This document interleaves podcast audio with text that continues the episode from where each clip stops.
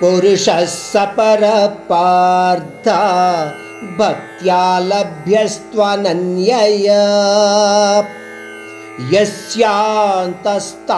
భూతాని ఏన సర్వమిదం తతం పరమాత్ముడు ఈ శ్లోకంలో ముఖ్యంగా చెబుతున్నది ఏమిటి అంటే సర్వవ్యాపిని పరమ పురుషుడను అయిన నన్ను ఎవరైనా సరే కేవలము అనన్య భక్తి ద్వారానే పొందగలుగుతారు.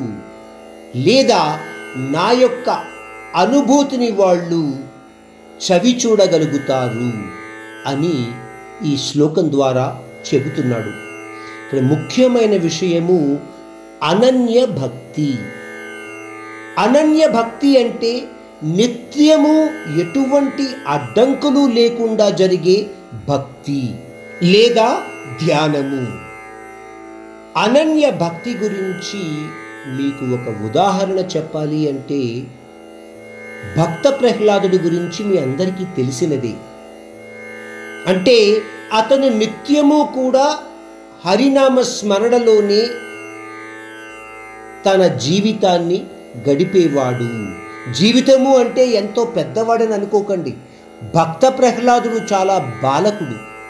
బాల్యావస్థ నుంచి కూడా అతను హరినామ స్మరణ తప్ప మరొకటి అతనికి తెలియదు.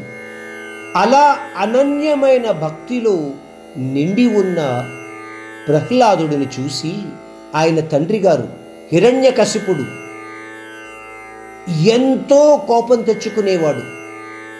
ఆ కోపంతో ఎన్నోసార్లు చెప్పినా సరే ప్రహ్లాదుడు ఆ మాట వినకపోవడంతో కొడుకు అని చూడకుండా కూడా ఎన్నో హింసలు పెట్టేవాడు. కానీ ఆ ప్రహ్లాదు ఎప్పుడూ కూడా హరినామస్మరణ వదలడానికి ఇష్టపడేవాడు కాదు. అలా విసిగిపోయిన ప్రహ్లాదుడితో హిరణ్యకశపుడు ఒకసారి అడుగుతాడు ఎక్కడ రాని హరి చూపించు నాకు అనేసరికి ప్రహ్లాదుడు అంటాడు నాన్నగారు ఎక్కడ ఎక్కడ లేడని చూపించమంటారు మీకు? మీకు కనబడక కానీ ఆ హరి మీలో కూడా ఉన్నాడు. ఇక్కడ ఉన్న ప్రతి వస్తువులోనూ ఉన్నాడు. ఇక్కడ ఉన్న ప్రతి వ్యక్తిలోనూ ఉన్నాడు. ఇక్కడ ఉన్న ప్రతి జంతువులోనూ ఉన్నాడు. మీలో భక్తి ఉంటే మీకు కూడా ఆయన కనబడతారు అని తెలియచేశాడు.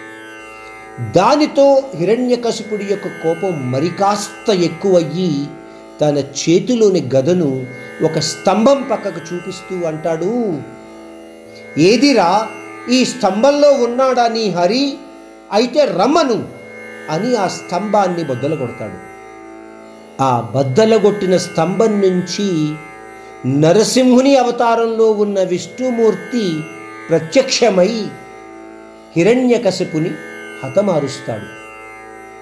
అంటే ఈ ఉదాహరణ ద్వారా మనం తెలుసుకోగలిగినది ఏమిటి అంటే భక్త ప్రహ్లాదుని యొక్క అనన్యమైన భక్తి. ఆ అనన్యమైన భక్తి ద్వారా ఆ ప్రహ్లాదుడు ఎక్కడ కావాలంటే అక్కడ ఆ హరిని దర్శించగలిగేవాడు లేదా ఆ హరి యొక్క అనుభూతిని పొందగలిగేవాడు. అందువలన పరమాత్ముడు అంటున్నాడు నా అనుభూతిని ఎవరైనా పొందాలి అని అనుకుంటే అనన్య భక్తులకు తప్ప అది సాధ్యము కాదు అని వివరిస్తున్నాడు.